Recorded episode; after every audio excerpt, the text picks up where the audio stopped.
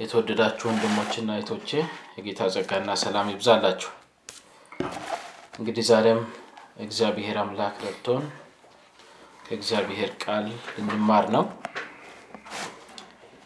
በባለፈው ክፍለ ጊዜያችን የተመለከትነውን ሀሳብ በአጭሩ አነሳና የዛሬውን ክፍለ ጊዜ አንብበን የእግዚአብሔር መንፈስ እንዲረዳን የዛሬውን የእግዚአብሔር ቃል አብረን እንከፋፈላለን።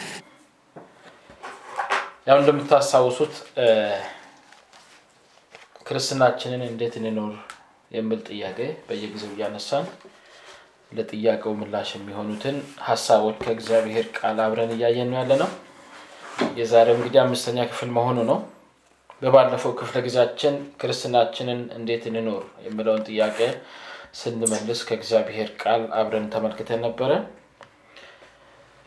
አሮጌውን ሰው በማውለቅና አዲሱን ሰው በቋምነት በመልበስ ክርስትናችንን እንኖር በሚል ርዕስ ተነጋግረን ነበር። በባለፈው ክፍለ ጊዜያችንም አራት ዋና ዋና ሀሳቦችን አንስተን ነበር የተነጋገር ነው የሚታስታውሱ ከሆነ የመጀመሪያው የአሮጌው ሰው ምንጩና ተቆጣጣሪው ማን እንደሆነ እንደዚሁም ደግሞ በንጽጽር የአዲሱ ሰው ምንጩና ደግሞ ተቆጣጣሪው ማን እንደሆነ ተመልክተን ነበር። በሁለተኛ ደረጃ ደግሞ የአሮጌው ሰው እና የአዲሱ ሰው ባህሪያት እንደዚሁ ጎን ለጎን በንጽጽር ተመልክተን ነበር። ከዛን በሶስተኛ ደረጃ አሮጌው ሰው የሚታወቅ አሮጌው ሰው የምናወልቅበት ወይም አሮጌውን ሰው የምንገፍበትን መንገዶች ከእግዚአብሔር ቃል አየን። በመጨረሻም በአራተኛ ደረጃ አዲሱ ሰው በቋምነት የምንለብስበትን መንገድ እንደዚሁ ተመለከተ። ጌታ ይባላል። እንግዲህ የእግዚአብሔር መንፈስ እንደረዳን ዛሬ ደግሞ ክርስትናችንን እንዴት እንኑር ለምለው ጥያቄ ክርስትናችንን እንደ እግዚአብሔር ምርጦች በቅድስና እንኑር በሚል ርዕስ የጌታ መንፈስ እንደረዳን ከቆላሴስ ምዕራፍ 3 ቁጥር 11 እስከ 13 ውስጥ ያለውን ሀሳብ መሰረት አድርገን እግዚአብሔር በሰጠን ጊዜ ሰፋ እያደረግን የእግዚአብሔር መንፈስ በረዳን መጠን አብረን እንከፋፍላለን። ቃሉን አነባለሁ። ከዛም ደግሞ የእግዚአብሔር መንፈስ እንዲያስተምረን አብረን እንጸልያለን። በጌታ ስም አነባለሁ። ቆላሲስ ምዕራፍ 3 ከቁጥር 11 እስከ 14 ባለው ውስጥ ያለው ነው የማነበው። በጌታ ስም አነባለሁ። እንደዚህ ይላል። በዚያም የግሪክ ሰው አይሁዳዊም፣ የተገረዘም ያልተገረዘም፣ አረማዊም፣ እስኩስቴስም፣ ባሪያም፣ ጨዋም ሰውም መሆን አልተቻለም። ነገር ግን ክርስቶስ ሁሉ ነው፣ በሁሉም ነው።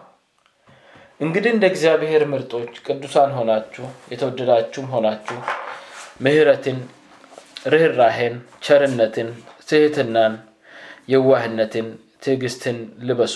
እርስ በርሳችሁ ትዕግስትን አድርጉ። ማንም በባልንጀራው ላይ የሚነቅፈው ነገር ካለው ይቅር ተባባሉ። ክርስቶስ ይቅር እንዳላችሁ እናንተ ደግሞ እንዲሁ አድርጉ።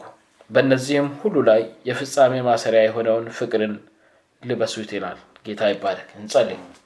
ቅዱስና የተፈራ የዘላለም አምላክ ሆይ ምሕረትና ቸርነቴ ተከታትለውን ጌታ ሆይ ዛሬም ደግሞ ይህን ጊዜ ስለሰጠህን ቃልህን እንድንነጋገር ቃልህን እንድንማር ጌታ ሆይ እድር ስለሰጠህን እናመሰግንሃለን።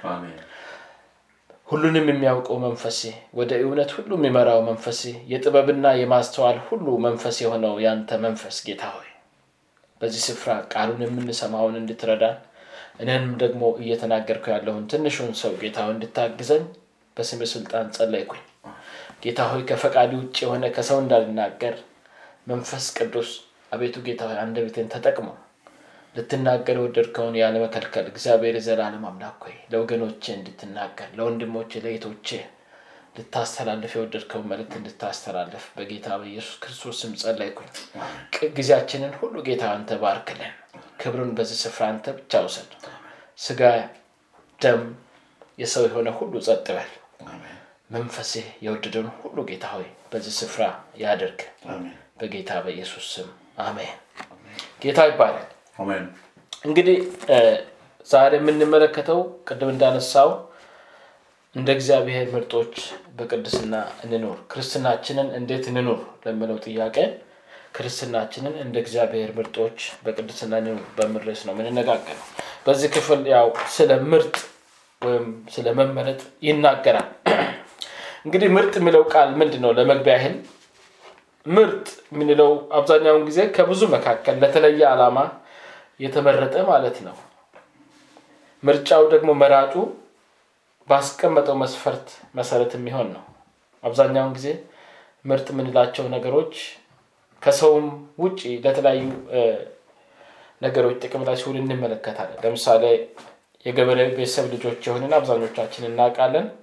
ለዘር የሚቀመጠው የእህል ዘር ምርጥ ዘር ነው መሆን ያለበት።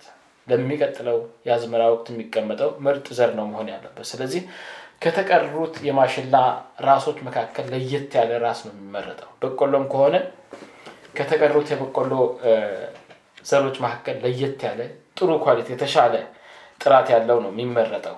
በተመሳሳይ መልኩ ወደ ሰውም ደግሞ ይህንን ነገር ስናመጣ የምርጫ ጉዳይ ወይም የመመረጥ ጉዳይ ወይም ከብዙ መካከል ምርጥ የመሆን ጉዳይ ስንመለከት እንደተመረጥንበት የስራ ባህሪ በተቀመጡ መስፈርቶች መሰረት ለስራው የሚመጥን ማንነት እንዳለን ተረጋግጦ ምርጫው ይደረጋል። ለምሳሌ ውትድርናን ብንወስድ ውትድርና የሚጠይቀው መስፈርት አለ። አንድ ሰው ወታደር ለመሆን ሊያሟላው የሚገባ መስፈርት ይኖራል። ስለዚህ አንድ ሰው ወታደር ለመሆን ምናልባት ሙሉ አካል ይዞ መገኘት አንድ ትልቅ መስፈርት ሊሆን ይችላል። ሌላው ደግሞ አካላዊ ጤንነት ነው። የውስጥ የጤና መታወክ ሊኖር አይገባም። በተመሳሳይ መልኩ ደግሞ ሐኪም ሊሆን የሚመረጥ ሰውም በአእምሮው ከተቀሩት ከእኩዮቹ ልቀት ያለው መሆን አለበት። በትምህርት የተሻለ excellence ወይም የተሻለ ጥራት ወይም የተሻለ አቅም የሚያሳዩ ሰዎች ናቸው አብዛኛውን ጊዜ በሕክምና ሙያ ውስጥ የሚገቡት። ስለዚህ በአጭሩ ምንድን ነው እያንዳንዱ ስራ ወይም እያንዳንዱ አገልግሎት ለአገልግሎቱ የሚገባ አገልግሎቱን እንደሚገባ ማገልገል እንድንችል ለዛ አገልግሎት እንመጥናለን አንመጥንም የሚለውን መስፈርት ተቀምጦ በመስፈርቱ መሰረት ሰዎች ይመረጣሉ ማለት ነው ለዚህ ጉዳይ። ስለዚህ ምርጫው ከተደረገ በኋላ ደግሞ ሌላ አንድ ነገር አለ። እሱም ምንድን ነው? የተመረጠው ሰው ወይም እነዛ የተመረጡት ሰዎች ምን ይሆናሉ? ለተመረጡበት ጉዳይ ወይም ለተመረጡበት ሙያ ወይም ስራ ወይም አገልግሎት አመችነት ሲባል የሚለብሱት ልብስ አለ። የሚሰሩትን ስራ ሊያንጸባርቅ ይችላል። ያ ልብስ ሁለት ነገር ነው። አንደኛ ለስራው አመችነት ተብሎ የተዘጋጀ ልብስ ነው። በሁለተኛ ደረጃ ደግሞ የስራውን ስነ ምግባር ጭምር የሚያንጸባርቅ ሆኖ እናገኘዋለን። አሁንም ከቅድሞቹ ምሳሌዎች የተወሰኑትን ለማንሳት ያህል ወታደርን ብንመለከት በውትድርና ስራ ውስጥ ወይም በውትድርና ሊያገለግል የተመረጠ ሰው ለዛ ደግሞ አመቺ የሆነ የውትድርና ልብስ መልበስ ይኖርበታል። በተመሳሳይ መልኩ ሐኪምም ከወሰድን የሙያውን ማንነት ለሌሎች የሚያሳይ እላያቸው ላይ የሚለብሱት ልብስ ያስፈልጋል። ነርስንም ስንወስድ የነርስና የሐኪም ልብስ ደግሞ አንድ አይደለም። ለስራው ቅልጥፍና አመቺ የሆነ ልብስ ያስፈልጋል። የጋራጅ ሰራተኛንም ከወሰድን ጋራጅ ውስጥ ለሚሰራው ስራ አመቺ የሆነ እኛም ደግሞ በቀላሉ አይተን ይህ የጋራጅ ሰራተኛ ነው የምንልበት ልብስ ይለብሳል ማለት ነው። ይህንን ሁሉ የማነሳበት ምክንያት አለ። ምክንያቱም ዛሬ የምንነጋገረው ስለ ምርጫ ስለሆነ ማለት ነው። እንደ እግዚአብሔር ምርጦች በቅድስና ክርስትናችንን መኖር ስለምኖርብን ማለት ነው። ስለዚህ እሱ ብቻ አይደለም፣ ከሙያ ጋር ወይም ከአገልግሎት ጋር የተያዘ ብቻ አይደለም የልብስ ጉዳይ። አንድ ሰው አዘውትሮ በሚለብሰው ልብስ ይታወቃል። አዘውትሮ የሚለብሰው ልብስ ካለ ያንን ልብስ ለብሶ ገና ከርቀት ሲመጣ ማን እንደሆነ እንለየዋለን ማለት ነው። ስለዚህ ልብስ በሌላ ቋንቋ የሙያ ማንነትን ከማንጸባረቁ በተጨማሪ ልብሱን የለበሰውንም ሰው እንደ መለያነት ሊያገለግል እንደሚችል ነው እየነገርኳቸው ያለሁት። በዛሬው ክፍለ ጊዜያችን እንግዲህ ለአዲሱ ሕይወት የሚገቡ አልባሳትን እያነሳን የጌታ መንፈስ በረዳን መጠን እንነጋገራለን።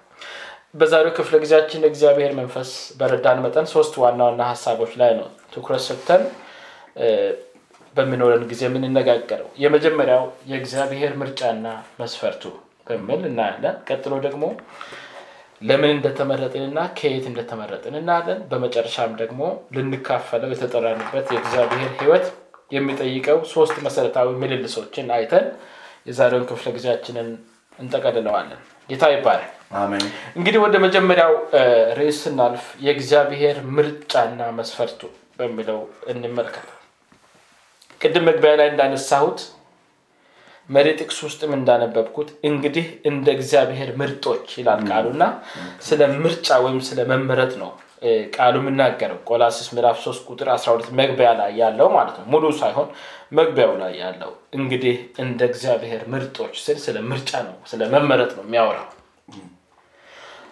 የእግዚአብሔር ምርጫ ለተለየ መለኮታዊ ዓላማ ሰዎችን በበጎ ፈቃዱ በልጁ በኢየሱስ ክርስቶስ አማካኝነት ስጠራ የሚሆን ነው ስለዚህ መግቢያችን ላይ እንዳነሳ ነው አንድ ሰው ለማንኛውም ሙያ ወይም አገልግሎት ስመረጥ ለስራው እንድመጥን የሚፈለግበትን መስፈርት አሟልቶ ነው የሚመረጠው። የቅድሞቹንም ሙያዎች ለምሳሌ ያህል ማንሳት ይቻለናል። ወታደር ለመሆን ዶክተር ለመሆን ነርስ ለመሆን መካኒክ ለመሆን ለነዚህ ሙያዎች ወይም አገልግሎቶች የሚመጥን quality ወይም ጥራት ለዚህ ነገር በሚመረጠው ሰው ማንነት ውስጥ ሊገኝ ይገባል ማለት ነው ወደ እግዚአብሔር ምርጫ ስንመጣ ግን የሚገርም ሆኖ እናገኘዋለን። የእግዚአብሔር ምርጫ ምንም መስፈርት ጥቅም ላይ የማይውልበት ነው። ምክንያቱም መጽሐፍ ቅዱሳችን ስለዚህ የሚናገረው ነገር አለ። እግዚአብሔር ለተለየ መለኮታዊ ዓላማ ስመርጠን በራሱ መንገድ ነው የሚመርጠው። እኛ በምድር ላይ ያለን ሰዎች ሰዎች የሚፈለገውን ግልጋሎት ይችላል አይችልም። የጉልበት ስራ የሚጠይቅ ከሆነ ጉልበትን መጠቀም የሚጠይቅ ከሆነ ይህ ሰው የአቅም አለው? የለው እንላለን ስራው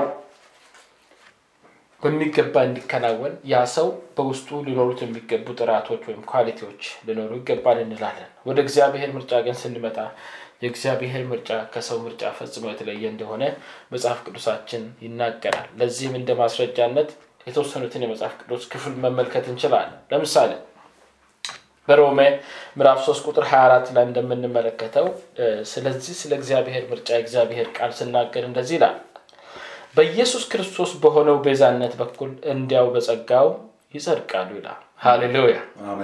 በኢየሱስ ክርስቶስ በሆነው ቤዛነት በኩል እንዲያው በጸጋው ይጸድቃሉ። ሮሜ 3 24 በዚህ ክፍል እንደምታውቁት ሁሉ ኃጢአትን እንደሰሩ የእግዚአብሔር ክብር እንደጎደላቸው ከተናገረ በኋላ ነው እንዴት ከእግዚአብሔር ጋር መታረቅ እንደሚቻል የተናገረው ማለት ነው። ስለዚህ እግዚአብሔር ከእሱ ጋር ህብረት ሊያደርግ ያልተገባውን ሰው ከእሱ ተቆርጦ የወደቀውን ሰው በእሱና በሰው መካከል በተፈጠረው በዲያብሎስ ስራ በባለፈው ክፍለ ጊዜ እንደተመለከት ነው በዲያብሎስ ሽንገላ በዲያብሎስ ውሸት በእግዚአብሔርና በሰው መካከል እንዴት ክፍተት እንደተፈጠረ ህብረት እንዴት እንደተቋረጠ ተመልክተን ነበር እና እግዚአብሔር እንደገና ሰውን ወደ ራሱ ሲያመጣ በራሱ መንገድ በራሱ አሰራር ነው እንጂ በእኛ ውስጥ የሚመጥን የሚገባ quality ተገኝቶ አይደለም። ለዛ መለኮታዊ ጥሪ በእኛ ዘንድ የተለየ የሚመጥን ማንነት ኖሮ አይደለም።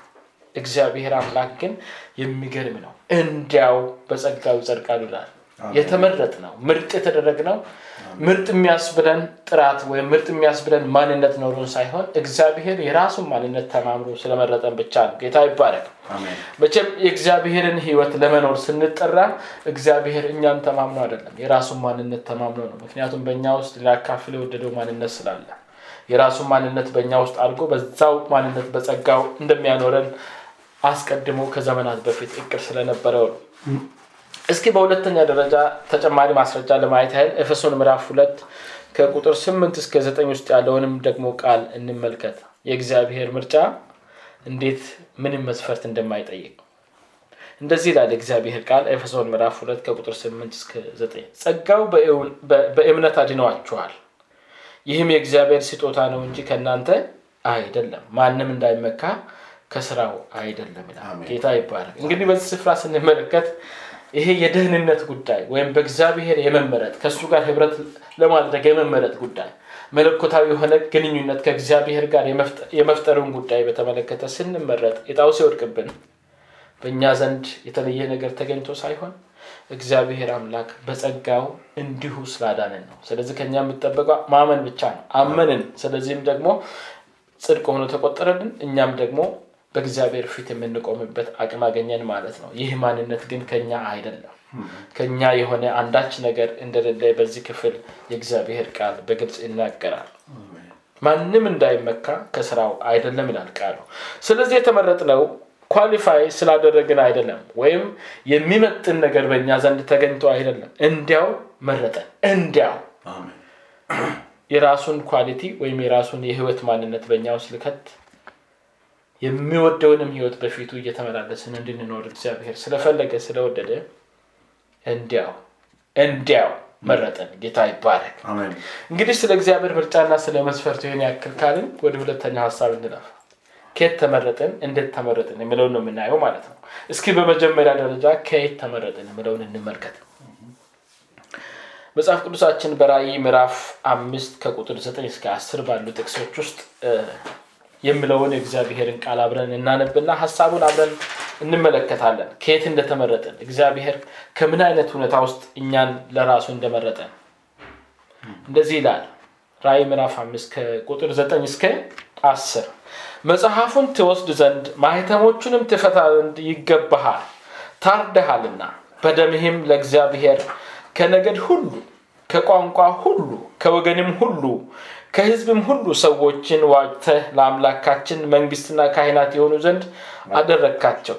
በምድርም ላይ ይነግሳሉ። እያሉ አዲስን ቅኔ ይዘምራሉ ይላል ጌታ ይባላል። በዚህ ክፍል ስንመለከት በጉ ለምን ምስጋና እንደተገባው ነው የምናገረው። ለምን ማንም ልነካው ማንም ልደፍረው ያልቻለውን ማህተም ልፈታ እንደቻለ ነው የሚናገረው እና ከከፈለው ዋጋ የተነሳ እንደሆነ ይናገራል። እና በዚህ ክፍል እግዚአብሔር እኛን ለመምረጥ ልጁን እንደ መስዋዕት ሲያቀርብ እኛ የነበርንበትን ሁኔታ ያስረዳል። ይሄ የመጽሐፍ ቅዱስ ክፍል አንደኛ ከተለያዩ ነገዶች ከነገድ ሁሉ ይላል። ከተለያዩ ነገዶች ከማግባቡ ከማይቀባበሉ ከተለያዩ ነገዶች እንደተመረጥን ይናገራል። ቀጥሎ ደግሞ ከቋንቋ ሁሉ ይላል ከወገንም ሁሉ ይላል የሚገርም ነው እኮ። ከህዝብም ሁሉ ይላል። እንዴት እግዚአብሔር በኪነ ጥበቡ ማንነታችን ከማይታወቅ ጉራማይ ላይ ከሆነ ቡራቡሬ ከሆነ ህይወት እንዴት አድርጎ አንድን ሰው ሊያወጣ እንደወደደ ነው እንግዲህ ስለዚህ ስንመለከት የተመረጥነው አንደኛ ከተለያዩ ነገዶች አንድ ነገር ተደርገን ነው። ከተለያዩ ቋንቋዎች አንድ ቋንቋ እንድንናገር ተደርገን ነው። ከተለያዩ ወገኖች አንድ ወገን ተደርገን ነው ከተለያየ አሕዛብ አንድ ህዝብ ተደርገን ነው። በአጭሩ ስናስቀምጠው በኋላ በእግዚአብሔር ቃል በሌላ እግዚአብሔር ቃል ማስረጃ አሳያቸዋለሁ ከጨለማ ህይወት ነው ወደ ብርሃን ህይወት የተመረጥ ነው ይህንን ደግሞ ቀጥሎ ባሉት በሚቀጥለው ክፍል ውስጥ አብረን እንመለከታለን ማለት ነው። እንግዲህ እሱ ብቻ አይደለም። ቅድም ያነበብ ነው የዛሬው ክፍለ ጊዜያችን ዋና መነሻ ሀሳብ ላይም እንደተመለከት ነው ቆላሲስ ምዕራፍ 3 ቁጥር 11 ላይ እንደተመለከት ነው ምንድን ነው የሚለው ቃሉ? በዚያም የግሪክ ሰው የለም አይሁዳዊም የለም የተገረዘም የለም ያልተገረዘም አረማዊም እስኩስቴስም ባሪያም ጨዋም መሆን አልተቻለም እያለ ይዘረዝራል። ተመልከቱ ንጽጽሮቹን ማለት ነው። ግሪክና አይሁድ እየተባለ ሰው የሚከፋፈልበት ዘመን ነበረ ማለት ነው። ይሄ መልእክት በሚጻፍበት ዘመን ላይ የተገረዘ ያልተገረዘ እያለ አንዱ ሌላውን የምንቅበት ሁኔታ ነበረ ማለት ነው። አረማዊ እስኩስተስ እየተባለ ልዩነት ነበረ ማለት ነው። ባሪያ ጨዋ እየተባለ ልዩነት ነበር ማለት ነው። ተመሳሳይ ነገር ነው። ራእይ ላይ ካነበብኩላችሁ ጋር አንድ ነው ሀሳቡ ውጥንቅጡ የጠፋ ነው ልዩነት የበዛበት ነው። መቀባበል የሌለበት ነው። አንዱ ሌላውን የበታች አድርጎ የሚገዛበት ሁኔታን ነው የሚያሳየው ይሄ። ነገር ግን እግዚአብሔር ከዚህ ሁሉ ውስጥ አንድ ወገን አንድ ቋንቋ አንድ ህዝብን ነው ሊያወጣ የወደደው። ጌታ ይባረክ። እስኪ ወደ ዘመናችንም እናምጣ። ዛሬ የልዩነት መንስኤ ተደርገው የሚታዩ ነጭ ጥቁር። በአለም አቀፍ ደረጃ ስንመለከት ጥቁሮችና ነጮች በአንድ ላይ በሚሆኑበት ሰዓት ነጮች ጥቁሮችን እንደ በታች የሚቆጥሩበት ሁኔታ ነበር። በአለማችን ታሪክም እስከ ዛሬ 50 ወይም ደግሞ 40 ዓመት ወደኋላ ከሄድን ጥቁሮች ከነጭ እኩል የማይቆጠሩበት ዘመን ነበረ። በእግዚአብሔር ቤት ውስጥ እንኳን ነጭና ጥቁር እኩል የማይቆጠሩበት ጊዜ ነበር። የሆነ ወቅት ላይ ኢንተርኔት ላይ ያየሁት መረጃ ነው። ቪዲዮ ነበር። YouTube ላይ ያየሁት እና ምንድነው ያየሁት fellowship ነገር ነበረ እና በዛ fellowship ውስጥ ጥቁር ወንድሞችም ነበሩ ነጮችም ነበሩ እና ነጩና ጥቁሩ የሆነ ቦታ conference attend ለማድረግ ወይም ለመካፈል በአንድ መኪና ውስጥ በነጩ መኪና ውስጥ አብረው እየሄዱ እያሉ በነዳጅ ማደያ ወይም ጋዝ ማደያ የተፈጠረ ችግር ነበር። ችግሩም መንስኤው ምንድን ተብሎ ሲጠና ጥቁር ወንድም በነጩ መኪና ውስጥ መገኘቱ ነው። ምክንያቱም የዛሬ 50 ዓመት አካባቢ የሆነ ታሪክ ነው፣ እውነተኛ ታሪክ ነው። ይህ ሁሉ ቀርቶ ዛሬ ሰው ሁሉ እንደ አንድ ስታይ ያ ወንድም በጣም እንባ አይኖቹ እንባ እያወጡ ነው ስናገር የነበረው ያንን ምስክርነት ነጩ ማለት ነው። የተፈጠረው ምንድን ነው? በዛን ዘመን ላይ በሕግ የተከለከለ ነበር። ነጭና ጥቁር በአንድ መኪና ውስጥ አብረው የማይሄዱበት ጊዜ ነበር። ይህ ሁሉ ግን አልፎ ዛሬ ጥቁር ሆነ ነጭ አንድ ላይ ተቀላቅለው ጌታን ሲያመልኩ የምናይበት ጊዜ አለ። እሱ ብቻ አይደለም፣ ሴትና ወንድ የሚባልም ነገር የለም አሁን ላይ። በቀደሙት ዘመናት ሴትና ወንድ የሚባል ልዩነት ነበር። ሴቶች እንዲያውም ከቁጥር እንኳን አይገቡም፣ አይቆጠሩም ነበር። መጽሐፍ ቅዱሳችን ላይ በብሉይ ኪዳን እንደምንመለከተው ይብን ጌታችን ኢየሱስ ክርስቶስ ባደረጋቸው ታምራቶች ውስጥም ስንመለከት አሳውንና ዳቦን ባበዛ ጊዜ የተቆጠሩት ወንዶች ነበሩ። የሴቶችና የህፃናት ቁጥር አልተቆጠረም። ምክንያቱም በዛ ማህበረሰብ ውስጥ በፆታ መካከል እንኳን ልዩነት አለ። ሴቶች አይቆጠሩም፣ ከቁጥር አይገቡም ነበረ። አሁን ግን በክርስቶስ ሴት መሆን የለም፣ ወንድ መሆን የለም። አንድ ወጥ ማንነት ነው። ወደ ሀገራችንም ሁኔታ ስንመጣ አማራ፣ ትግሬ፣ ኦሮሞ፣ ጉራጌ፣ ወላይታ፣ ከምባታ፣ አፋር፣ ሶማሌ፣ ኮንሶ፣ ሀመር ወዘተ እያልን ልዩነት የምንፈጥርበት ዘመን ነበረ፣ ጊዜም ነበረ። ዛሬም በእግዚአብሔር ቤት ውስጥ ሰዎች በዘራቸው በቋንቋቸው ምክንያት እየተከፋፈሉ ያለበት ዘመን ነው ያለው። ነገር ግን ይህንን ቃል ልናስተውል ይገባል። ኢየሱስ ክርስቶስ እንደ በግ ሆኖ የታረደው ከቋንቋዎቻችን ዋጅቶን የእግዚአብሔርን ቋንቋ እንድንናገር ነው። የፍቅርን ቋንቋ እንድንናገር ነው። ከወገናችን የመረጠን አንድ ወገን ሊያወጣ ወዶ ነው። ከህዝባችን ሲመርጠን አንድ ህዝብ ሊያወጣ ወዶ ነው። በብሔር ማንነቶቻችን እየተገፋፋን ፍቅር በመካከላችን እንድጠፋ አይደለም።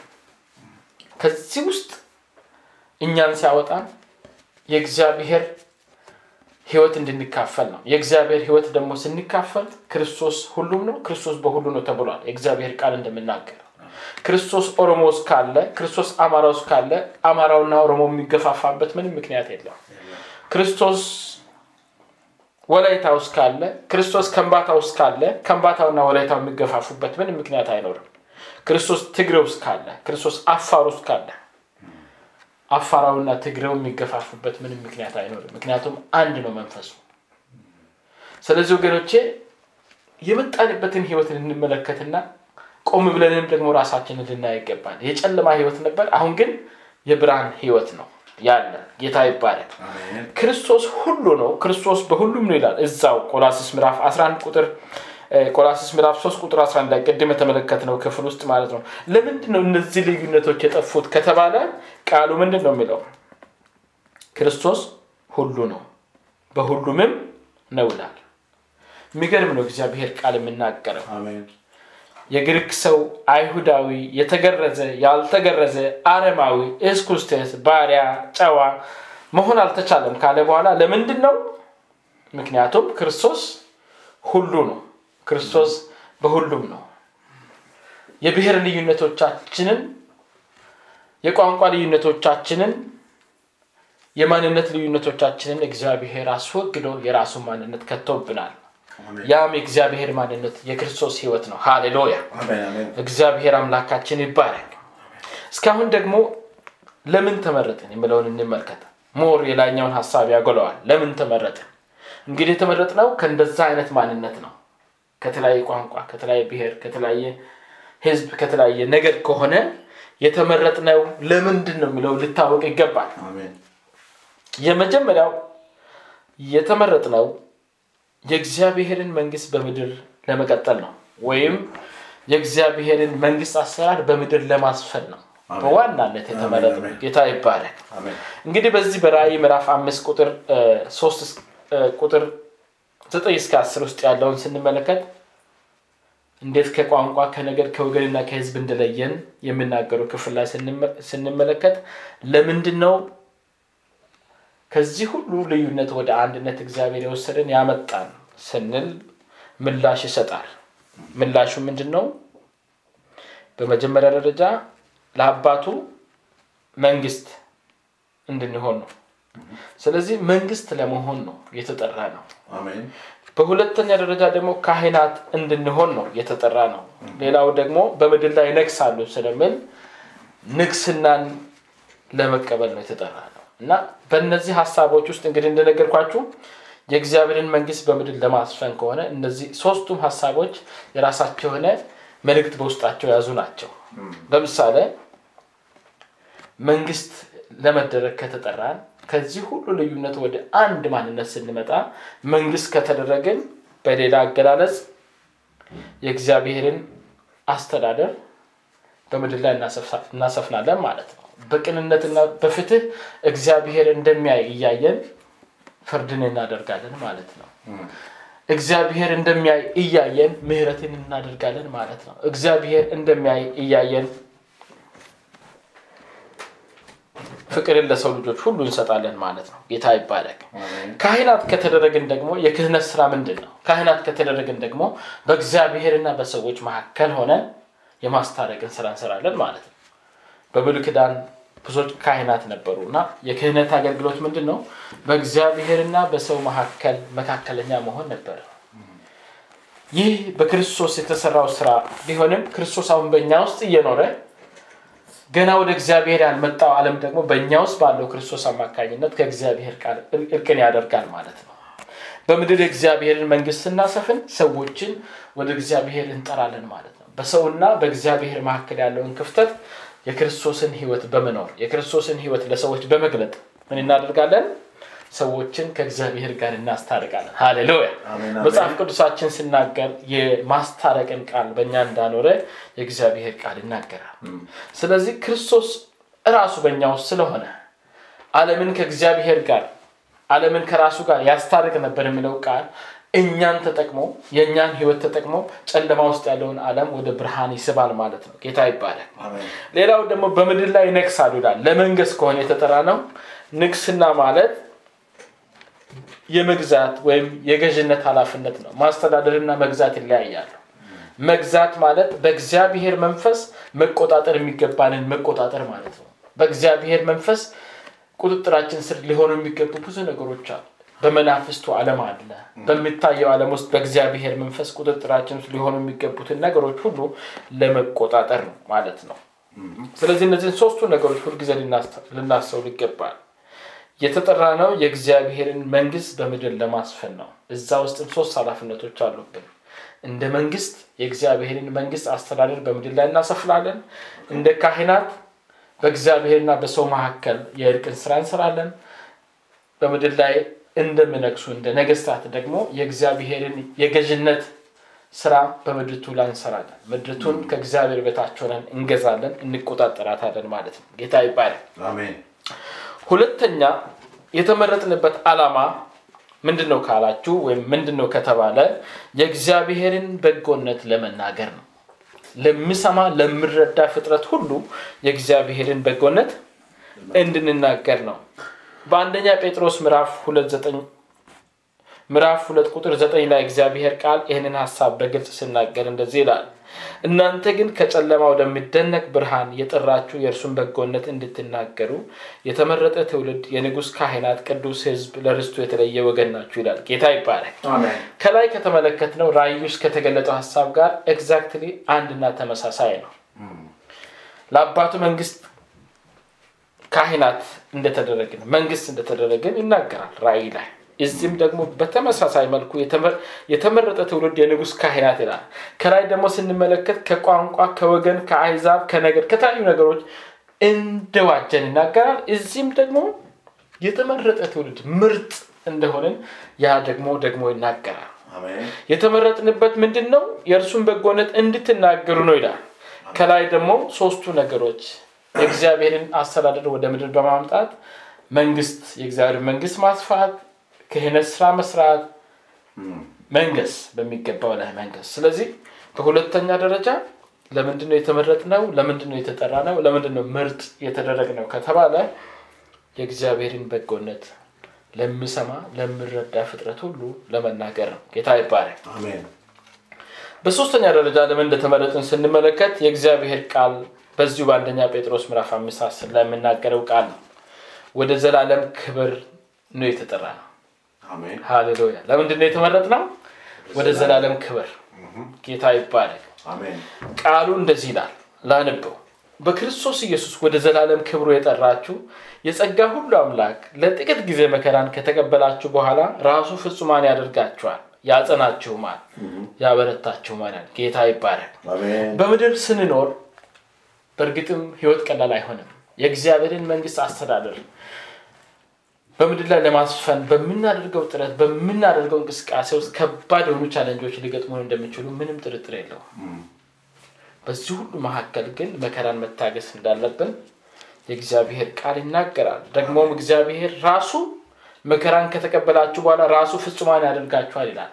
ራሱ ያ- ያበረታችሁማል ይላል ራሱ ያጸናችሁማል ይላል አቅማል የእግዚአብሔርን መንግስት ስናሰፍን ፍትህን ስናሰፍን የዚህ ምድር system challenge ማድረጉ አይቀርም። ምክንያቱም የዚህ ምድር ገዥም ይባላል የእግዚአብሔር system የእግዚአብሔር አሰራር የእግዚአብሔር አገዛዝ ተቃራኒ የሆነ መንፈስ ተቃራኒ ስራን የሚሰራ መንፈስ ስላለ ማለት ነው። ቢሆንም ግን በሶስተኛ ደረጃ ወደ ዘላለም ክብር ነው የተጠራ ነው። በኢየሱስ ክርስቶስ እግዚአብሔር ምርጥ ሲያደርገን እንደ እግዚአብሔር ምርጦች የተመረጥንበት አንደኛውና ዋነኛው ወደ ዘላለም ክብር ለመግባት ነው። ጌታ ይባላል አራተኛውን ነጥብ ደግሞ ስንመለከት ለምን ተመረጥን የሚለውን አራተኛውን ነጥብ ስንመለከት የማይናወጥን መንግስት ለመቀበልና እግዚአብሔርን ለማምለክ ነው። በማይናወጠው መንግስት ውስጥ እግዚአብሔርን ለማምለክ ነው። ሃሌሉያ እግዚአብሔር አምላካችን መንግስቱ ከዘላለም ነው። የምናወጥ አይደለም። ያንን መንግስት ግን ለእኛ ማካፈል ይፈልጋል። በእኛ ውስጥ ማካፈል ይፈልጋል። ስጋችን ልናወጥ ይችላል ህይወታችን ልናወጥ ይችላል የእኛ የሆነ ነገር ልናወጥ ይችላል። ግን በውስጣችን የሚተከለው እግዚአብሔር መንግስት የምናወጥ አይደለም። የእግዚአብሔርም ቃል ደግሞ ስናገር የእግዚአብሔር መንግስት እርቅና ሰላም በመንፈስ ቅዱስም የሆነ ደስታ ነው እንጂ መብልና መጠጥ አይደለችም ይላል። ስለዚህ ስለ ውጫው ስለ ቁሳቁስ እንዳልሆነ ግልጽ ነው ማለት ነው። ስለ እግዚአብሔር መንግስት የምናወራ ከሆነ ስለ ዘላለማዊ አጀንዳ ነው ማለት ነው የምናወራው። ጊዜን ስለሚያልፍ ነገር ነው ማለት ነው የምናወራው። ነገር ግን በዚህ በጊዜ በተወሰንበት ዩኒቨርስ ውስጥ በስፍራና በጊዜ ስለተወሰንን ነገሮች ጫና ሲያደርጉብን የእግዚአብሔርን መንግስት ግን በውስጣችን ሊያናውጥ አይገባም አይችልምም። ምክንያቱም የማይናወጥን መንግስት ለመቀበል ነው የተጠራ ነው በዛ መንግስት ውስጥ ደግሞ በምናደርገው ኑሮ በምናደርገው የህይወት ትግል የሚያጸናን የሚያበረታን ፍጹማን የሚያደርጋን የእግዚአብሔር ጸጋ ነው ቃሉ እንደምናገር። ሃሌሉያ። እግዚአብሔር አምላካችን ይባላል ዕብራውያን ምዕራፍ 12 28 ላይ ነው ይሄንን ሀሳብ የሚደግፈው እግዚአብሔር ቃል ያለው። የማይናወጥን መንግስትና በዛ መንግስት ደግሞ እግዚአብሔርን እያመለክን ለመኖር እንደተጠራን እግዚአብሔር ቃል ሲናገር ዕብራውያን ምዕራፍ 12 ቁጥር 28 ላይ እንደዚህ ይላል። ስለዚህ የማይናወጥን መንግስት ስለምንቀበል በማክበርና በፍርሃት እግዚአብሔርን ደስ እያሰኘን የምናመልክበት ጸጋ እንያዝ። ጌታ ይባረክ። ወደዚህ ህይወት ስንጠራ የማይናወጥ መንግስት ለመቀበል ነው ተጠራ ነው ስለዚህ እኛ እግዚአብሔርን በማክበር በፍርሃት እግዚአብሔርን ደስ እያሰኘን እየተመላለስን እንድናመልክ ጸጋ ደግሞ ተሰጥቶናል። ጌታ ይባረክ ጌታ ይባረክ። እግዚአብሔር መልካም አምላክ ነው። ዝም ብሎ መርጦን ብቻ አልተወንም። ምክንያቱም ቅድም ተናግሬያለሁ መግቢያ ላይ ስንመረጥ በእኛ ዘንድ ያንን ህይወት መኖር የሚያስችል ነገር ተገንቶ አይደለም። ነገር ግን እግዚአብሔር ራሱ በእኛ ውስጥ የራሱን አቅም ጸጋ የሚባልን ጉልበት በውስጣችን ሊጨምር ያንን quality በእኛ ውስጥ ሊያደርግ ስለወደደ ከእኛ ዘንድ የሚጠበቅ ምንም መስፈርት አላስፈለገውም ጌታችን ሃሌሉያ። እንዴት ደስ የሚል ነው። በእኛ ውስጥ ባለ መስፈርት ላይ የተመሰረተ ጥሪ ወይም ምርጫ ቢሆን ኖሮ ብዙዎቻችን ለዚህ ክብር ባልበቃን ነበር። ብዙዎቻችን ለዚህ ምርጫ ባልደረስን ነበር። እግዚአብሔር አምላካችን ግን እንደዛ ስላልሆነ ራሱን ተማምኖ ነገሮችን የሚሰራ ስለሆነ ስሙ ይባረክ። ያ ምርጫ ደግሞ ለእኛም ስለሆነልን ጌታችንን ልናመሰግነው ይገባል። ሃሌሉያ እስኪ አምስተኛውን ደግሞ እንመልከት። በአምስተኛ ደረጃ ለምንድን ነው የተመረጥ ነው ለምንድን ነው የተጠራ ነው ከተባለ የዘላለም ወራሾች እንድንሆን ነው የተጠራ ነው ዘላለምን ልንወርስ ሃሌሉያ። ዘላለምን ልንወርስ የእግዚአብሔርን ህይወት ልንካፈል የማይጠፋውን ኢሟት የሆነውን የእግዚአብሔርን ህይወት ልንካፈል የተጠራ ነው ቃሉም ይህንን ነው የምናገረው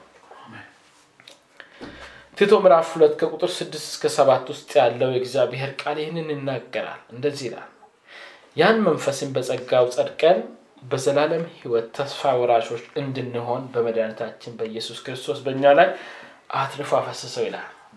ያ መንፈስ በእኛ ላይ ሲፈስ፣ ያ ቅዱሱ መንፈስ በእኛ ላይ ሲፈስ እንድንመረጥ መንፈሱ ራሱ ነው ማለት በእኛ ላይ የእግዚአብሔር ምርጫ quality የሆነው መንፈሱን ራሱ በእኛ ላይ አፍስሶ በእኛ ውስጥ ያንን የሚፈልገውን ማንነት ፈጥሮ ከዛ በኋላ መረጠ።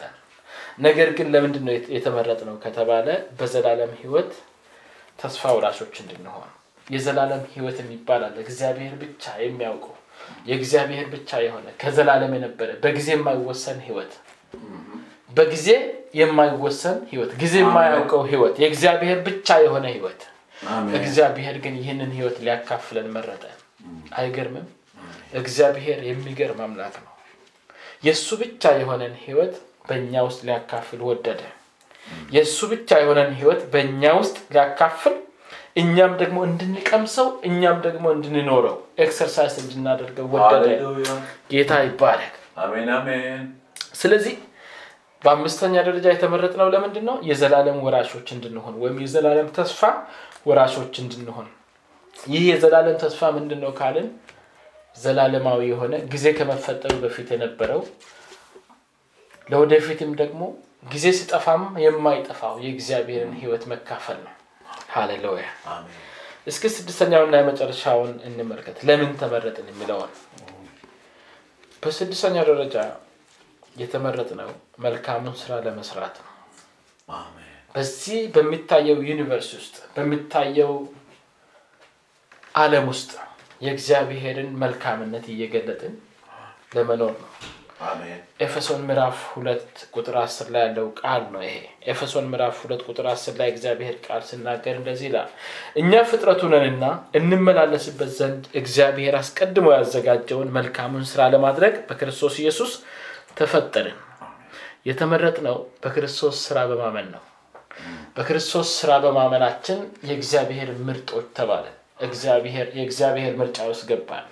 አሁን ደግሞ በዚህ ክፍል በክርስቶስ ኢየሱስ የተመረጥነው ወይም የተፈጠርነው እንደ አዲስ ፍጥረት የተፈጠረው እግዚአብሔር ከዘመናት በፊት ከዘላለም የነበረውን አጀንዳ ለመፈጸም ነው። ያም አጀንዳ ምንድን ነው? ለእግዚአብሔር ፍጥረት የእግዚአብሔርን መልካምነት በመኖር በማድረግ እንድንገልጥ ነው። ስለዚህ መልካሙን ስራ ለማድረግ እንደተፈጠርን ወደዚህ ምርጫ እንደገባን ልናቅ ይገባል። ጌታ ይባላል። እግዚአብሔር አምላካችን መልካም አምላክ ነው። እንግዲህ ስለ ሁለተኛው ሀሳብ ከየትና ለምን ተመረጥን የሚለውን በዚሁ ላይ እናብቃና ደግሞ ወደሚቀጥለው ሀሳብ እንለፍ። የመጨረሻው ዋና ሀሳባችን ምንድን ነው? ልንካፈለው የተመረጥንለት ወይም የተጠራንለት የእግዚአብሔር ሕይወት የሚጠይቀው ሶስት መሰረታዊ ምልልሶች እናይተን የዛሬውን ክፍለ ጊዜ እናጠቃልላለን። ጌታ አሜን። እንግዲህ በዚህ ክፍል ቅድም በመግቢያችን ላይ ያነበብኩት ቃል ምንድን ነው የሚለው ቃሉን ደግሜ ላነበው እና ይሄ ወሳኙ ክፍል ነው። መግቢያ ላይ የተጠቀምኩትን የአልባሳት ጉዳይና የምርጫ ጉዳይ አንድ ሰው ለተለየ ዓላማ ሲመረጥ ለዛ ለተለየ ዓላማ የሚገቡ አልባሳት ጭምር እንዳሉ ኤቲክስ እንዳለ ለዛ ስራ የሚገባ ስነ ምግባር እንዳለ ሁሉ እኛም ደግሞ በዚህ በአዲሱ ህይወት እንዴት መመላለስ እንዳለብን ዋናው የዛሬው መልእክት እዚህ ውስጥ ነው በዋናነት ያለው ማለት ነው። ስለዚህ ቃሉን ድጋሚ ላንብበውና የእግዚአብሔርን ሀሳብ ፈጠን ፈጠን ብለን ተከፋፍለን እንጨርሳለን። እንደዚህ ይላል ቁጥር 12 እንግዲህ እንደ እግዚአብሔር ምርጦች ቅዱሳን ሆናችሁ የተወደዳችሁም ሆናችሁ ምሕረትን፣ ርኅራሄን፣ ቸርነትን፣ ትህትናን፣ የዋህነትን፣ ትዕግስትን ልበሱ። እርስ በርሳችሁ ትዕግስትን አድርጉ። ማንም በባልንጀራው ላይ የሚነቅፈው ነገር ካለው ይቅር ተባባሉ። ክርስቶስ ይቅር እንዳላችሁ እናንተ ደግሞ እንዲሁ አድርጉ። በእነዚህም ሁሉ ላይ የፍጻሜ ማሰሪያ የሆነውን ፍቅርን ልበሱት ይላል። እንግዲህ በእነዚህ ቁጥሮች ውስጥ የምናየው ነገር አለ። እሱ ምንድን ነው? ልንካፈለው የተጠራንለት ይህ የእግዚአብሔር ሕይወት በምንኖርበት ሰዓት ይህ ሕይወት የሚጠይቀን ሶስት መሰረታዊ ምልልሶችን ነው በዚህ ክፍል የምንመለከተው። የመጀመሪያው በቅድስና መመላለስን ይጠይቃል። የተጠራንለት የእግዚአብሔር ሕይወት እየተካፈልን ከእግዚአብሔር እየተካፈልን በምንኖርበት ሰዓት እንደ ድሯችን መሆን አንችልም። ይህ ህይወት ልዩ ስነ ምግባር አለው፣ ልዩ ኤቲክስ አለው። ስለዚህ የመጀመሪያው በቅድስና መመላለስ ነው።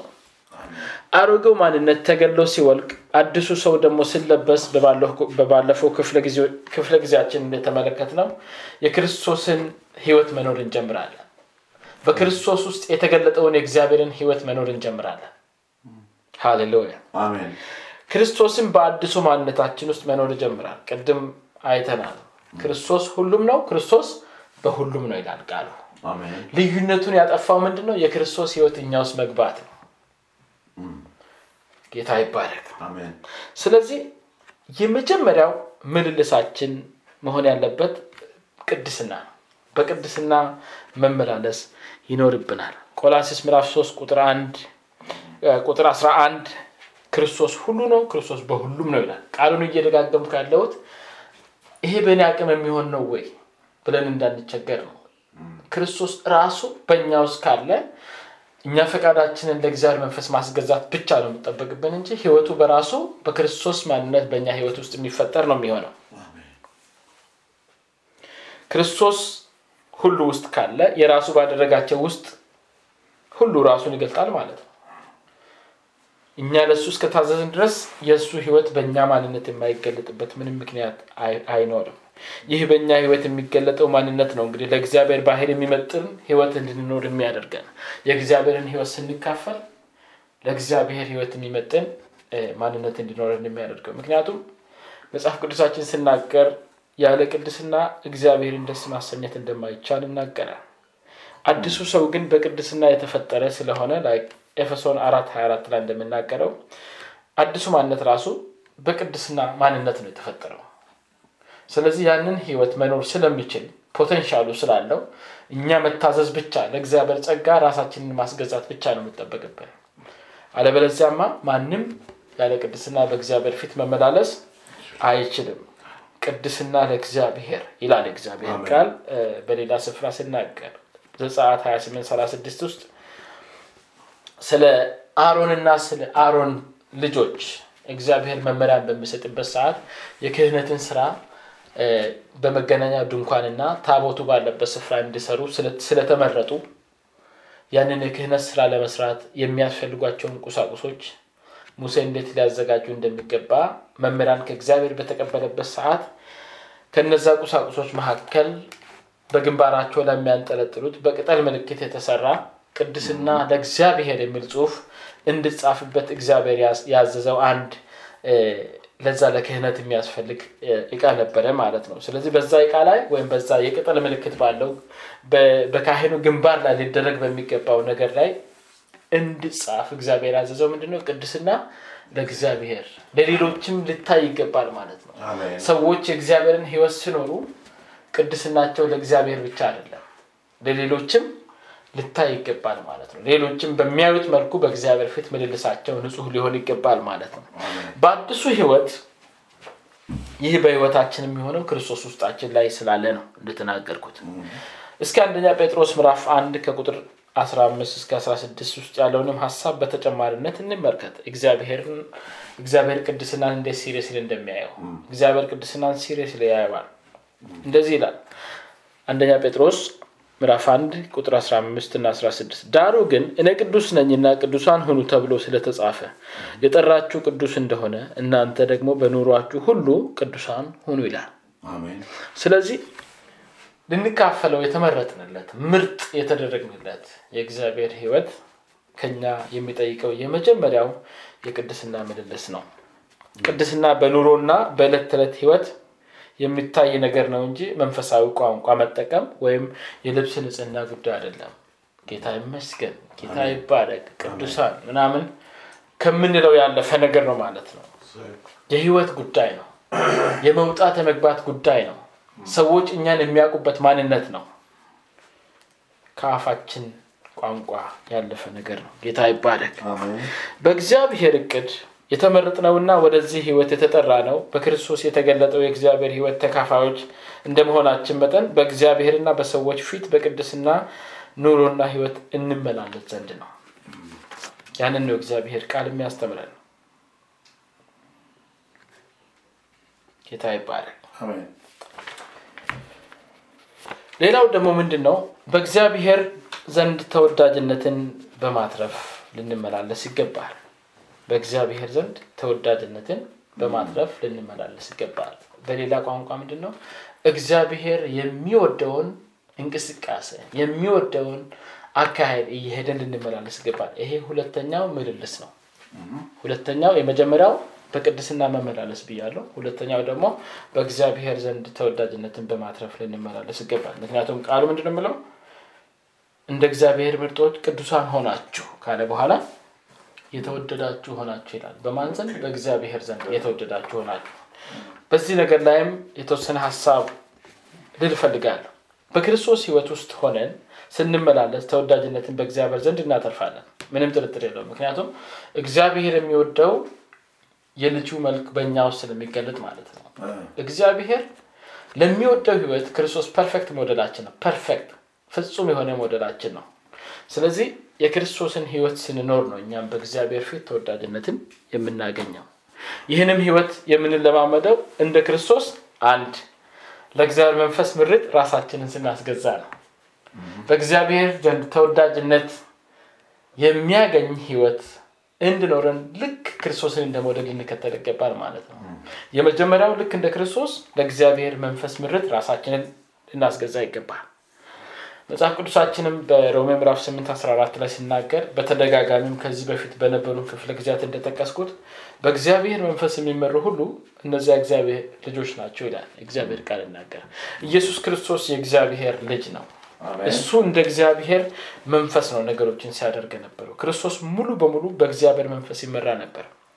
ከእግዚአብሔር የተማራቸውን ነገሮች ብቻ እንደሚያደርግም ከራሱ ስናገር ነበረ እና ምንድን ያለው? የሆነ ወቅት ላይ ከራሴ ምንም አልናገርም አለ ኢየሱስ ክርስቶስ ራሱ ማለት ከራሴ ምንም አልናገርም አለ።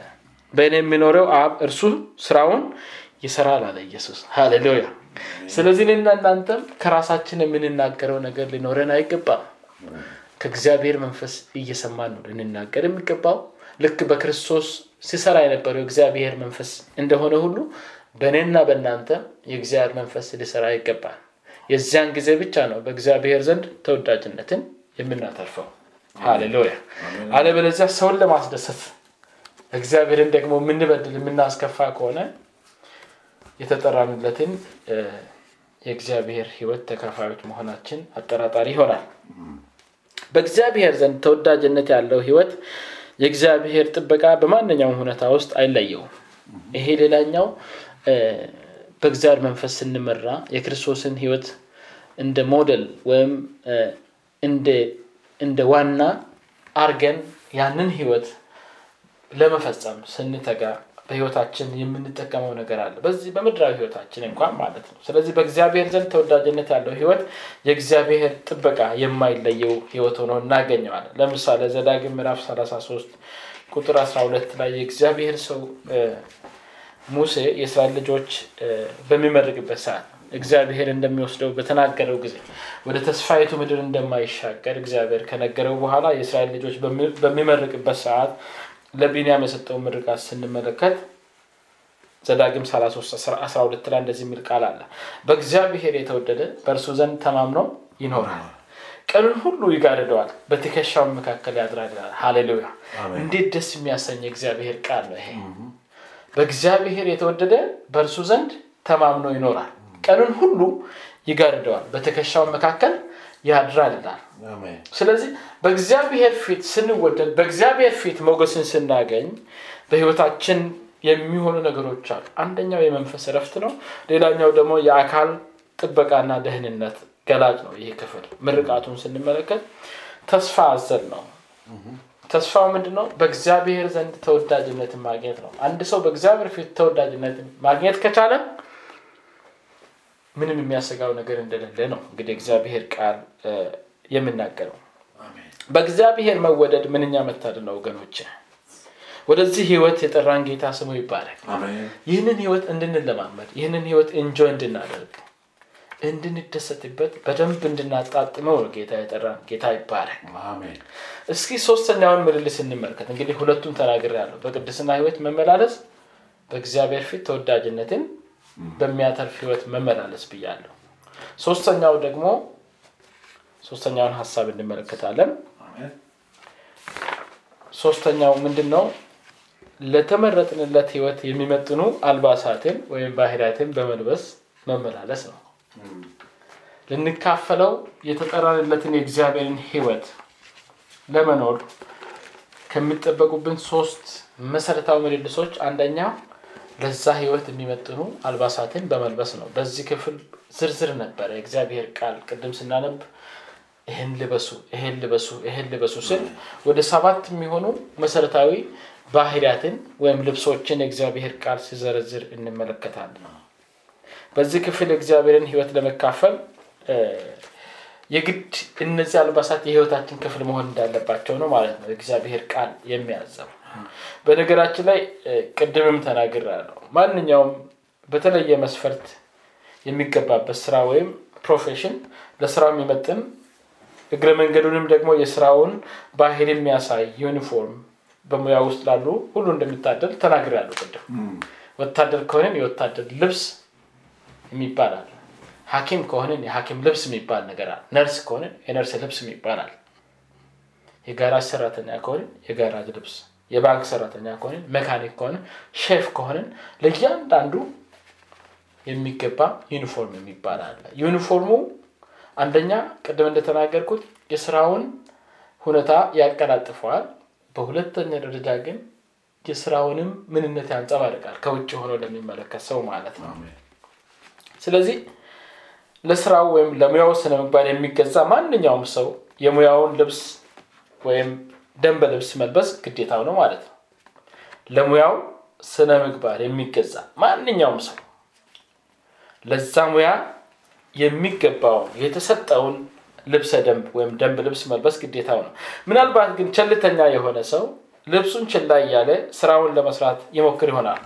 ይህ ግን ሊቀጥል የሚችል ጉዳይ አይሆንም። አሳም ፖይንት ወይ አሰሪዎቹ ሊያሰናብቱት ወይም ሊያስገድዱት ይሞክራሉ። አላደርግም ካለ ከዛ ሙያ የሚወጣበትም ሁኔታ ሊፈጠር ይችላል ማለት ምክንያቱም ካለ ልብሱ ስራው አይቀላጠፍም።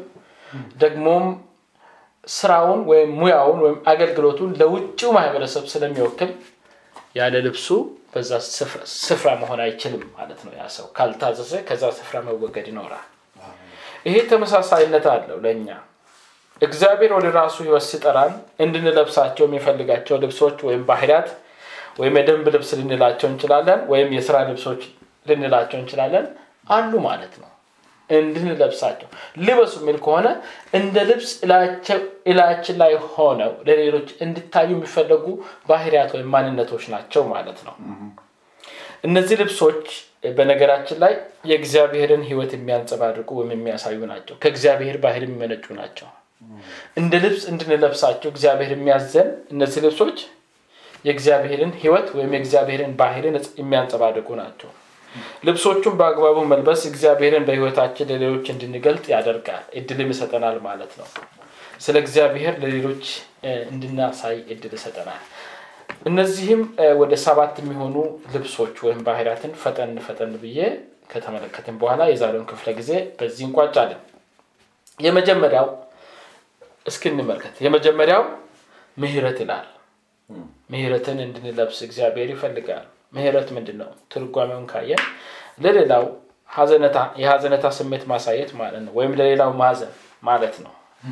ስለዚህ ምህረት ማድረግ የእግዚአብሔር ባህሪ ነው። በመጀመሪያ ደረጃ ምህረት ማድረግ የእግዚአብሔር ባህሪ ነው። እግዚአብሔር የምህረት አምላክ እንደሆነ የእግዚአብሔር ቃል ይናገራል። መሆኑንም በማወቅ ሰዎች እንዲመኩ ይፈልጋል እግዚአብሔር። ለምሳሌ በኤርሚያስ ምዕራፍ 9 24 ላይ የሚመካ ግን ምህረትን እና ጽድቅን በምድር ላይ የማደርግ እኔ እግዚአብሔር መሆንን በማወቁና ይህን በማስተዋሉ በዚህ ይመካ ይላል እግዚአብሔር ቃል። ስለዚህ ምንድን ነው እግዚአብሔር የምህረት አምላክ እንደሆነ ምህረት አድራጊ እንደሆነ ይህንን በማወቅ በሱ እንድንመካ ይፈልጋል። አሁን ግን የተጠራንበት ህይወት የእግዚአብሔር ህይወት መካፈል ስለሆነ እኛም እንደ እግዚአብሔር ምህረት አድራጊዎች እንድንሆን እግዚአብሔር ይፈልጋል። ለምሳሌ በማቴዎስ ወንጌል ምዕራፍ 9 ቁጥር 13 ላይ እግዚአብሔር ቃል ምንድን ነው ብለው ነገር ግን ሄዳችሁ ምህረትን እወዳለሁ መስዋዕትንም አይደለም ያለውን ምን እንደሆነ ተማሩ። ኃጢአተኞችን ወደ ንስሐ እንጂ ጻድቃንን ልጠራ አልመጣሁምና አላቸው። ይህንን ጌታ የተናገረው ለፈሪሳውያንና ለህግ መምህራን ነው። ለምንድነው ይህንን የተናገረው? ጌታ ማቴዎስ የሚባለውን ደቀ መዝሙር ጠራ። ማቴዎስ የሚባለው ቀራጭ ነበረ ሁላችንም እንደምናውቁ ማቴዎስን ጠርቶ ተከተለኝ ካለ በኋላ በዛው ቀን በማቴዎስ ቤት ለምሳ ተቀምጦ ነበር። ማቴዎስ እንግዲህ ቀራጭ እንደመሆኑ መጠን ታክስ ኮሌክተር እንደመሆኑ መጠን በቤቱ ብዙ ታክስ ኮሌክተሮች ነበሩ። ምክንያቱም ቀራጮች በዘመኑ ብዙም አይወደዱም ነበር። ምክንያቱም ለሮም መንግስት አድርባዮች ናቸው ብለው አይሁዶቹ ስለሚቆጥሯቸው ስለሚያገሏቸው ህብረት የሚያደርጉትም እርስ በራሳቸው ነው ማለት ነው። እና በዚህም ጊዜ ክርስቶስ ማቴዎስን ጠርቶ ማቴዎስም ደግሞ በዛው አጋጣሚ ጌታን በቤቱ ምሳ በጋበዘ ጊዜ ጻፎችና የህግ መምህራን ይህን አይተው ነው ክርስቶስን ለመኮነን ሲሞክሩ ነው ጌታ ምህረትን እወዳለሁ መስዋዕትንም አይደለም ያለው ምን እንደሆነ ተማሩ ያላቸው ስለዚህ እግዚአብሔር ምህረትን የሚወድ አምላክ እንደሆነ ነው እየነገርኳቸው ያለው ጌታ ይባላል በዚሁም በማቴዎስ ወንጌል ምዕራፍ 23 ቁጥር 23 ላይ ምንድን ነው ምለው ፍርድንና ምህረትን ታማኝነትንም በህግ ያለውን ዋና ነገር ስለምትተው ወዮላችሁ። ከእህል ዘሮች ሁሉ አስራትን እንደሚከፍሉ ነገር ግን ምህረትን እንደምተው ጌታ ስላወቀ ሲያስጠነቅቃቸው ነበር እነዛኑ ጻፎችና ፈሪዛውያን ማለት ነው። ለህዝቡና ለደቀ መዛሙርቱ የተናገረው ነው። አስራት ይከፍላሉ የሚፈጽሙት ስርዓት ከፍ የለው ሙሉ በሙሉ ግን እግዚአብሔር የሚፈልገውን አያደርጉም። እግዚአብሔር ምህረትን ይወዳል። ምህረትን እንደ ልብስ እንድንለብስ ይፈልጋል። እንግዲህ ይልቁንም ደግሞ የእግዚአብሔርን ህይወት ለመካፈል የተጠራን ምህረት ማድረግን እንደ ልብስ ለብሰን የዕለት ተዕለት ተግባራችን እንድናደርገው እግዚአብሔር ይፈልጋል ማለት ነው። አዲሱ ሰው በውስጣችን እያደገ ሲሄድ ከሚያሳያቸው ባህላት አንዱ ምህረት ማድረግ ነው ክርስቶስ ሰዎችን ይምር ነበር። እኛም እርሱን ለመምሰል ተጠርተናል። ሃሌሉያ። ስለዚህ እኛም መሀሪዎች እንሆናለን ማለት ነው። በእግዚአብሔር መንፈስ እየተረዳን አሮጌው ማንነታችን ያንን ላይችል ይችላል። ግን በእግዚአብሔር መንፈስ ስለምንታገስ እኛ ምህረትን ማድረግ እንችላለን። ጌታ ይባረክ። የእግዚአብሔርን ህይወት የተካፈልን ስለሆነ ማለት ነው። ሁለተኛው እንድንለብስ የተጠየቅነው ርኅራሄን ነው። ርኅራሄ ማለት መልካምነት ነው። ለሌላው መጥቀም ነው። ራስ ወዳድ አለመሆን ነው። የሚገባንን መብት እንኳን ለሌላ ለተጎዳ ሰው ሲባል መተው ነው። አምላካችን እግዚአብሔርም የርኅራሄ አባት የመጽናናትም ሁሉ አምላክ ነው ይለዋል የእግዚአብሔር ቃል በሁለተኛ ቆሮንቶስ ምዕራፍ አንድ ቁጥር ሶስት ላይ። አምላካችንን ምን ብሎ ይጠራዋል? የርኅራሄ አባት የመጽናናትም ሁሉ አምላክ ነው ይለዋል። በተለይ ርኅራህ የሚያስፈልጋቸውን እግዚአብሔር ይራራላቸዋል ያጽናናቸው ማለት ነው። ይህን የእግዚአብሔርን ባህሪ የእኛም ባህሪ እንዲሆን የእኛም ማንነት እንዲሆን ተጠርተናል ማለት ነው። ምክንያቱም የተጠራ ነው የእግዚአብሔርን ህይወት ለመካፈል ስለሆነ ማለት ነው። ሌላኛው ሶስተኛው እንድንለብስ የተጠራ ነው ቸርነት ነው። ቸርነት ለጋስነት ነው። ተግባራዊ በሆነ መልኩ ለሌላው ሰው ሀዘነታን መግለጽ ነው።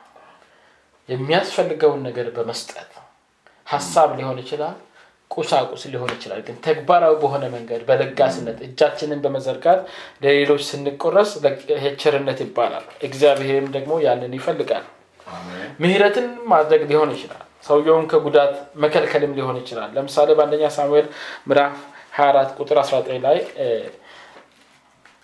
ሳውል ዳዊትን ያሳድድ ነበር እና የሆነ ወቅት ላይ ዳዊትን እንደማሳደድ ወደ ፍልስጤም በወረደ ጊዜ ዳዊት እዛ አካባቢ ነው ተብሎ ዋሻው እነ ዳዊት በነበሩበት ዋሻ ውስጥ ሳውል ገብቶ ነበር። ዳዊት ግን ሳውልን ለመግደል አልወደደም። የእሱ የሆኑት እንኳን ሲመክሩት ይሄው እግዚአብሔር በእጅ ጥሎልሃል ስሉት እሱ ግን ምህረትን አደረገለት።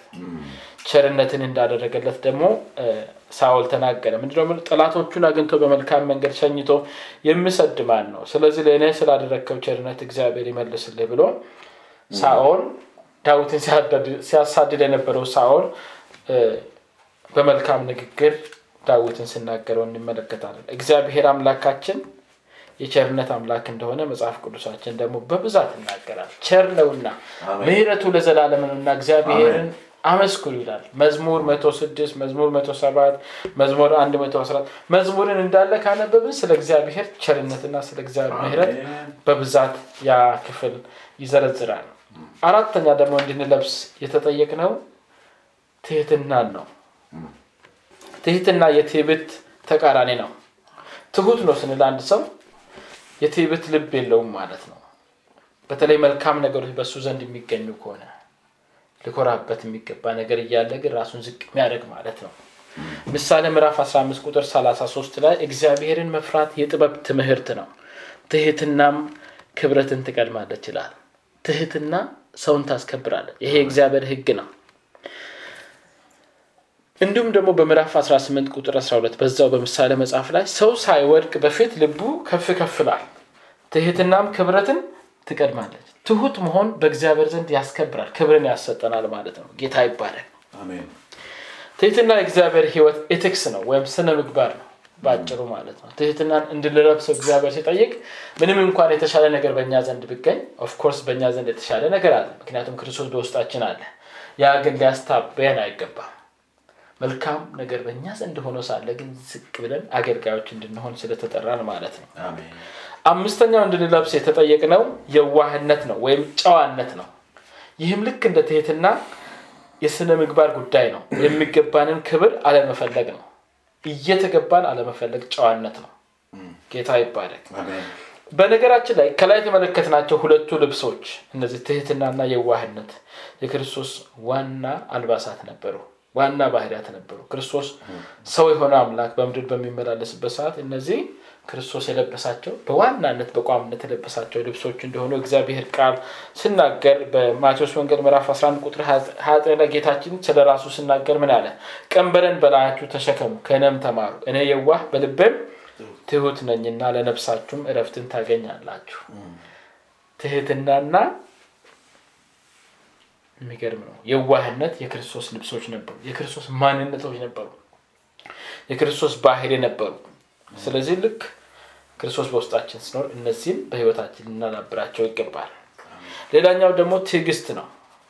ሌላኛው እንድንለብስ ጠየቅ ነው ትዕግስት ነው። በተለይም ትኩረት ተሰጥቶበታል። ተደጋግሞ ነው የተነገረው በዚህ ክፍል። ትዕግስት ማለት ደግሞ ከዚህ በፊትም ተመልክተነዋል። የአዲሱ ሰው ባህሪ ሲሆን መቻል ማለት ነው። ሁኔታዎች የሚፈጥሩብንን ጫና ሰዎችም ሊሆን ይችላል። የሚፈጥሩብንን ጫና መቋቋም መቻል ነው።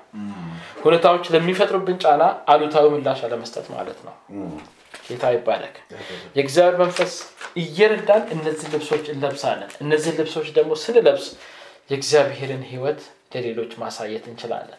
ሌሎችም እግዚአብሔርን በእኛ ህይወት ማየት ይችላል። እድሉ ይኖራቸዋል ማለት ነው። ትዕግስት እንደ ሌሎ- እንደ ሌሎች ባህሪያት ሁሉ የእግዚአብሔር ባህሪ ነው። ምክንያቱም መጽሐፍ ቅዱሳችን ስለ እግዚአብሔር ታጋሽነት በብዛት ይናገራለን ልንካፈለው የተጠራን ደግሞ የእግዚአብሔር ባህሪ ነው። የእግዚአብሔርን ህይወት share የምናደርግ ከሆነ የእግዚአብሔርን ባህሪ ጭምር ነው share የምናደርገው። ትዕግስት የመንፈስ ፍሬዎች እንድናፈራ የሚረዳ ራሱ የመንፈስ ፍሬ የሆነ ነገር ነው በእኛ ውስጥ ያለው እግዚአብሔር መንፈስ ያግዘናል። ቀላል ነገር አይደለም። ቢሆንም ግን እግዚአብሔር ልበሱ ካለ እንለብሳለን አናውልቀውም። ጸጋው ስለሚደግፈን ስለሚያስችለን ማለት ነው። ትዕግስት የተገባልንን ተስፋ የምንወርስበት መሳሪያ ነው። ጌታችን ኢየሱስ ክርስቶስ በትዕግስትም ቢሆን ምሳሌያችን ነው። ለምሳሌ በዕብራውያን ላይ ምዕራፍ 12 ቁጥር ሁለት ላይ ምንድን ነው የሚለው? እርሱ ነውርን ንቆ በፊቱም ስላለው ደስታ በመስቀል ታግሶ በእግዚአብሔር ዙፋን ቀኝ ተቀምጧልና ይላል። እርሱ ነውርን ንቆ በፊቱም ስላለው ደስታ በመስቀል ታግሶ ጌታ ከታገሰ እኛም ልንታገስ ይገባል። ክርስቶስ በመታገሱ በእግዚአብሔር ዙፋን ቀኝ ተቀምጧል። እኛም ደግሞ ስንታገስ የእግዚአብሔርን ህይወት እስከ መጨረሻው ተካፋዮች እንሆናለን። ከእግዚአብሔር ህይወት አንጎልም። ጌታ ይባረክ። ሌላኛው እንድንለብስ የተጠየቅነው ይቅርታ ነው። ይቅርታ ራሱ ልብስ ነው። የሚገርም ነው። ይቅርታ ማለት በደልን መተው ነው። በደልን አለመቁጠር ነው። ተበድለን ሳለን እንዳልተበደልን ሆነን መቁጠር ማለት ነው። በዚህ በቆላስስ ምዕራፍ 3 ቁጥር 13 ላይ እንደተመለከት ነው የክርስቶስ ህይወትና ስራ ማዕከሉ ይቅርታ እንደሆነ ነው። ክርስቶስ ለምንድን ነው የሞተው በመስቀል ላይ? እግዚአ- የእግዚአብሔር ፍትህ ረክቶ እግዚአብሔር በምሕረት አይኖቹ እንድመለከተን ነው። እግዚአብሔር ወደ ሰው ልጆች ማየት አልቻለም ነበር። ከክፋታችን ከኃጢአታችን የተነሳ ማለት ነው። ከእግዚአብሔር ክብር ጎለናል። በእግዚአብሔር ፊት የሚያቆመን ነገር አልነበረም። ቢሆንም ግን ክርስቶስ በሰራው ስራ ይቅርታ ተደርጎልናል። ስለዚህ ክርስቶስ ይቅርታችን ነው ሃሌሉያ። የክርስቶስ ስራ ከእግዚአብሔር ዘንድ ይቅርታ አስገኝቶልናል። አሁን ደግሞ አዲሱ ማንነታችን የክርስቶስ መኖሪያ እንደመሆኑ መጠን ይህን ህይወት ሊገልጥ በህይወታችን አለ። ስለዚህ እኛም ከታዘዝ ነው ይህ የይቅርታ ማንነት በህይወታችን ይገለጣል። ከባድ ሊመስል ይችላል። ተበድለን በደልን መተው መቻል ግን እግዚአብሔርን እንኳን በድለ ነው ከክርስቶስ ስራ የተነሳ እግዚአብሔር በደላችንን ትተውልናል የመጨረሻው ከሁሉም በላይ ደግሞ ትኩረት ተሰጥቶበት እንድን- እንድንለብሰው የተጠየቅነው ፍቅር ነው። በዚህ ስፍራ ላይ ፍቅር ተብሎ የጠቀሰው አጋፔ ምሉት ነው ወይም የእግዚአብሔር ፍቅር የእግዚአብሔር ፍቅር የሆነው ነው። በሁኔታዎች ላይ ያልተመሰረተው የእግዚአብሔር ፍቅር ነው። ጌታ ይባላል ፍቅር ማለት ምን እንደሆነ ሁላችንም የምናውቀው ይመስለኛል። ያለምንም ሰው መውደድ መቻል ያለምንም ለሰው መልካም መሆን መቻል ማለት ነው ፍቅር ሌላ ሌላኛውና ከሁሉም በላይ ትኩረት የሰጠበት ልብስ ነው። ከምንም በላይ ይላል ቃሉ ራሱ እዚህ ጋር ስናገር ምንድነው የሚለው? እንደዚህ ነው የሚለው። በእነዚህም ሁሉ ላይ የፍጻሜ ማሰሪያ የሆነውን ፍቅር ልበሱት። ፍቅር የፍጹምነት መቋ- መቋጫ ነው። ቃሉ እንደምናገር ማለት ነው። bond perfection ነው የምለው አንድ ነገር ንጹህ ወይም ፍጹም እንከን አልባ መሆኑን የሚገልጥ ነው። ፍቅር ካለ of course ሁሉንም ነገር ስለሚያስወግድ እንከን አልባ የሆነ የእግዚአብሔርን ባህሪ የምን- የምንገልጠው በተለይ ፍቅርን ለሰዎች በማሳየት ነው። ምክንያቱም ሰው የሚወደድ ማንነት የለውም። ግን ሰው መውደድ ከቻልን የእግዚአብሔርን ፍቅር ይሄ አጋፔ ያለ ምክንያት የሆነውን የእግዚአብሔርን ፍቅር ለሰዎች ማሳየት ስንችል እውነትም የእግዚአብሔር ባህሪ ፍጹም የሆነው እግዚአብሔር ማንነት በእኛ በኩል ለሌሎች ይገለጣል ማለት ነው። ፍቅር የፍጹምነት መገለጫ ነው። ምክንያቱም ፍቅር የህግ ሁሉ ፍጻሜ እንደሆነ መጽሐፍ ቅዱሳችን ይናገራል። ጌታችንም ያንን ነገር ተናግሯል በአንድ አጋጣሚ። ሮሜ ምዕራፍ 13 ቁጥር 10 ላይ እግዚአብሔር ቃል ስለ ፍቅር ስናገር ይላል? ፍቅር ለባለንጀራው ክፉ አያደርግም። ስለዚህ ፍቅር የህግ ፍጻሜ ነው። ህግን perfect የምናደርገው ወይም ህግን ሁሉ የምንፈጽመው ፍቅርን የሚባለውን ነገር በመለማመድ ነው። ፍቅር የሚባለውን ልብስ በመልበስ ነው። ምክንያቱም ሁሉም ህግ ሲጠቃለል ፍቅር ሆኖ ነው የምናገኘው። ጌታችንም እኮ ስለ ህግና ስለ ነቢያት ሲናገር በፍቅር እንደሚጠቃለሉ ተናግሯል። ምን አለ? እግዚአብሔርንና ሰውን እንደሚገባ በፍጹም በቃ መውደድ ከቻለ አለቀ በቃ።